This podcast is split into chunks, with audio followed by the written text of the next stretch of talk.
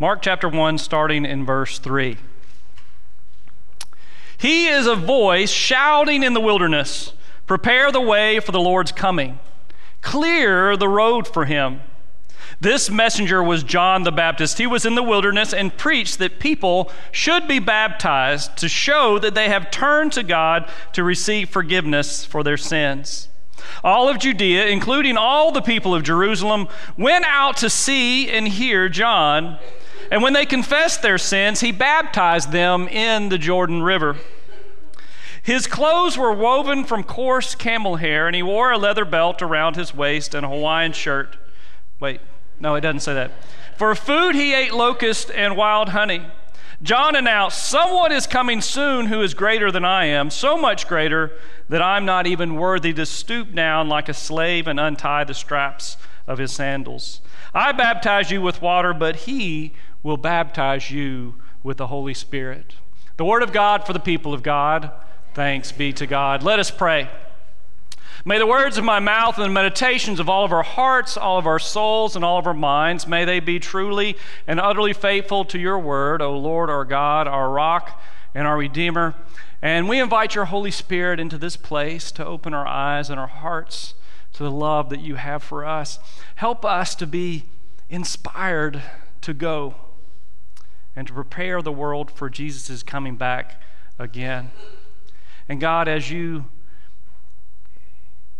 have given us a new vision and a direction that you are calling us to go. We thank you that you go with us. And we can't wait to see the miracles that you are going to perform through each and every one of us and the miracles that you're going to do in our lives. In Jesus' name we pray. Amen. Way back in the dim, dark, misty recesses of the past when I was in college, I was in the Centenary College Choir, and we would go on tour. A couple of times a year, we would go for sometimes a weekend, sometimes we go for a week, and then every other year we'd go and we would go to a foreign country or foreign countries and sing there for a couple of weeks. And a great experience that we went on. And, you know, when we would go on tour, to make sure that the bus didn't break down and we got to the town, we would leave like 2 weeks before we were supposed to get there. And we would have all of this time that we had to kill before we had to go to the church where we were singing or the cathedral where we were singing or wherever we were singing. And so every time we would get to a town, they would drop us off at a mall. Now you really know it was a long time ago because people used to hang out in malls, and we would hang out in the mall all day. And about 1990, they had this booth that would show up at all the malls, and there would be these like three easels that would be there, and they would have pictures on them, and they kind of looked like this on it. Kind of looks like Ren's dress.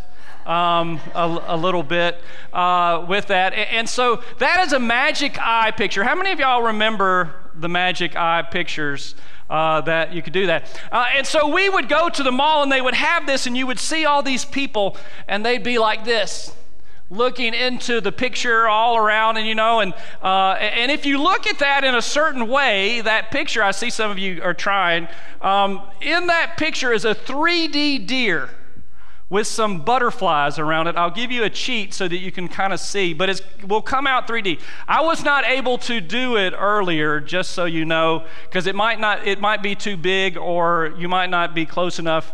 I see all of y'all are going. I love it. It's great. And so we would sit there and we would stare at these pictures and you know, all of a sudden somebody would go, I see it! I see it! Can anybody here see the deer and the butterflies? Good, I'm glad I wasn't. You can see it. You might have to be at the right angle or whatever, but I did see it when it was smaller on my computer, just so you know. You know, and my friends would go, oh, look, it's a boat. And I'd go, it's gobbledygook. There's nothing, that's just a flat piece of paper. And they go, no, it's amazing. You've got to stare through the picture and you will see it. And you got to start to cross your eyes a little bit, and then you will be able, the picture will just float out onto the thing. It's amazing. And you know, we'd sit there for a while and I'd give up. And then, of course, the next day we would go to another town, we'd go to another mall. They'd have these stupid pictures up there again. And what would we do? We'd sit there and we'd, after about 4 or 5 days of this, finally, I was able to see that boat for the first time. I was like, yes, I can see it. It's not. And I bought 2 of these pictures for my brother-in-law for Christmas, and I don't think they ever put it up. I think they just threw it straight into the garbage after that because they couldn't see it either, I don't think. But it's an amazing kind of thing. And we've been going over, at our church, we had a group of people who have been looking and praying and searching for what God is calling our congregation to, a new vision that God is calling us into. And we have been looking at this vision, and we've been looking to see what it is that we can do. And we even asked the congregation, we sent out a survey for the congregation and said, what do you believe God is calling us as a congregation to do for the next 3 to 5 years? What are we called to do? And pretty much everything the congregation said was exactly what we talked about in our small group meetings and what we thought that God was calling our church to do. And the number one thing that every single person has said that we need as the body of Christ need to be doing is reaching who? Children and families, and every single person has been saying that is what we need to be doing. And so we have been working on ways that we can in the next 3 to 5 years to be a congregation where our children and our grandchildren want to be here. We want to be a congregation where families are created and made to grow in the image of God. And so we've got this vision for the next 3 to 5 years of where we want to go. And it might be hard for you, just like it was hard for me to see in that picture where we're going. So we want to talk a little bit about that. And so the scripture this morning is the beginning of Mark chapter 1. It says, this is the good news about Jesus the Messiah. And we need to remember that Jesus is good news for the world. Jesus is that good news. The Son of God, it began just as the prophet Isaiah had written, look, I'm sending my messenger ahead of you, and he will prepare your way. He is the voice shouting in the wilderness, prepare the way for the Lord's coming, clear the road for him. And John the Baptist was the one who came and cleared the road, made the pathway straight for Jesus' ministry to come into the world. He proclaimed the good news that Jesus was coming. He was that voice calling out in the wilderness. And so for the next few weeks, we're going to use that acronym VOICE. We're going to use that voice as a way to go and help you to see better where we believe God is calling us to do. The V that in voice is vision, and that's what we're going to talk about today is where we believe God is calling us. O is openness. Allison said I went to first in the first service, so if you're writing down these different acronyms, or you can just read your newsletter. It's on the back page of the new. That was not a jab to you. That was not. I was saying it to the congregation. You could read it. Read the newsletter. It's got it on there.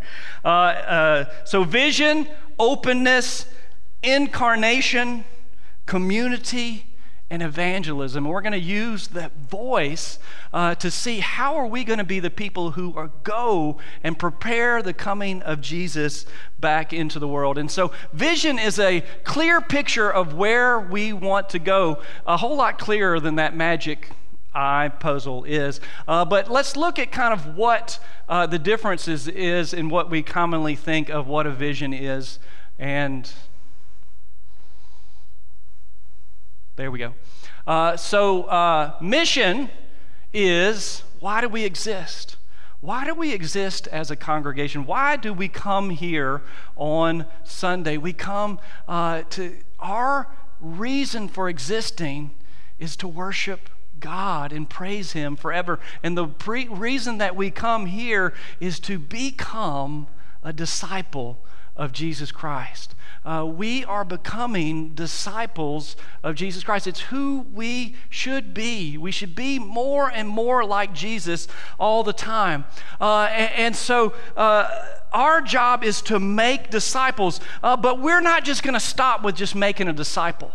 We want to make a deeply transformed disciple, because when we begin our journey with Jesus, we can just kind of be shallow in our beliefs our whole life. But I want us to go deep down into our relationship with God so that Jesus can heal every single part of the brokenness that is inside of us, so that Jesus can come and we can have a relationship with Him like we never hoped or imagined. When Allison and I got married, we went to Aruba for our honeymoon, and we went out snorkeling out on this, over this sunken ship that was about 50, 100 feet down in the water, and we, you know, stayed up at the top of the water, but we could see all the way down to the bottom of the water. Was so clear. We could see the people scuba diving under there, and the bubbles coming up from where they were going, and you know, we could see the fish that were close to us, but we couldn't see everything because we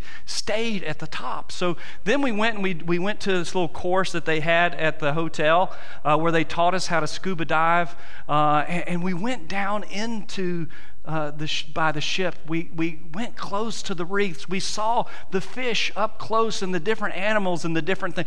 And that's a picture of what discipleship can be. A lot of times we stand up top on our relationship with God. We don't get any deeper.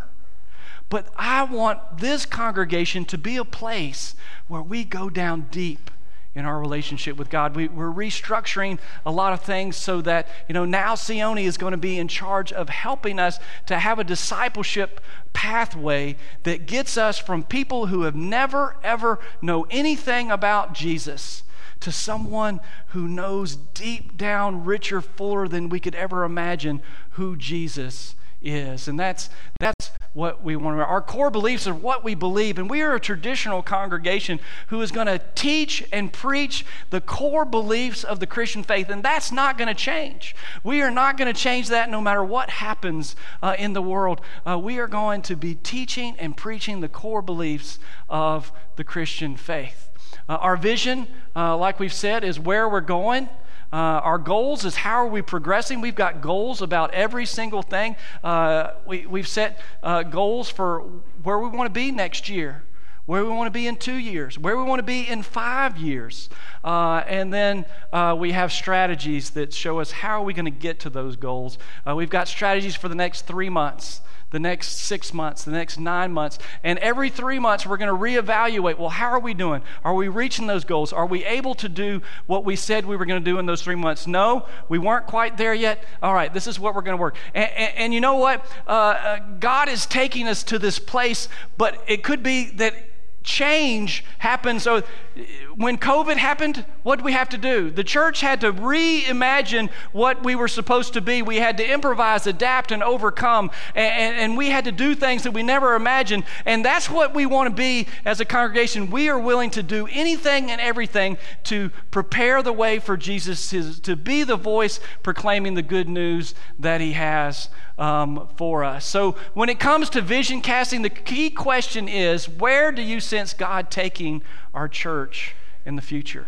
We are wanting to know, and we know where God wants us to be in the next 5 years. We know where God wants us to be, and we've got those strategies for that. You can go to 2 slides over if you'd like from where we are. Well, vision answers where we're going next. The strategy says, how are we actually going to make that happen? You may or may not heard, but they're going to close down I-20. Did y'all know that? That's going to be a pain, isn't it? For the next, how many years? They say 50. The next 50 years, they're going to have the interstate closed. And they said our best bet is to get helicopters. How many of y'all can pilot a helicopter? We're all going to have to learn, all right, we're going with you everywhere that we can be. So we're going to have to be changed. So, you know, this is not our preferred future of what this is going to look like up here. We've got to change steps so that we can make places that we can. We got to get a new drum set that'll hook into our sound system so we can get the best sound not only here but online, so that the people online are getting the best quality music that they can have as we worship and praise God. We're going to put handrails up so that the people can get up there safely. We got to be able to have different platforms and be able to make it change from where the symphony is here one day and Elvis is here the next day. He's still alive, don't you know? We're looking for him every week to come to church for Elvis. If you're listening, you can come next Sunday and be there for us. This is where we want to be in the next 3 to 5 years. This is what we are looking for: healthy growth. We want to see 500 people engaged weekly and 1,000 monthly, taking steps towards Jesus in person and or online. We want our congregation to be a multi-generational, as our church better mirrors our community, so that our age looks like the age group around. We want to have relevant environments. Our facilities want to be revamped and fully updated for this year, 2024, or if we don't get there until to look like it's updated and relevant for 2024, not 1950. So we want it to be have good signage functionality, easy for new people to find their way, welcoming, and we want to activate our facilities with strategic partners to better meet the needs of our communities for a hub for wellness and health. We want real life change. We want to see life transformation as we help people take steps in their spiritual journey, with 50% of our congregation serving and 70% connected to a group. And when I say I want 50% of our congregation serving, I'm not saying serving on a committee. I don't want any of you on a committee.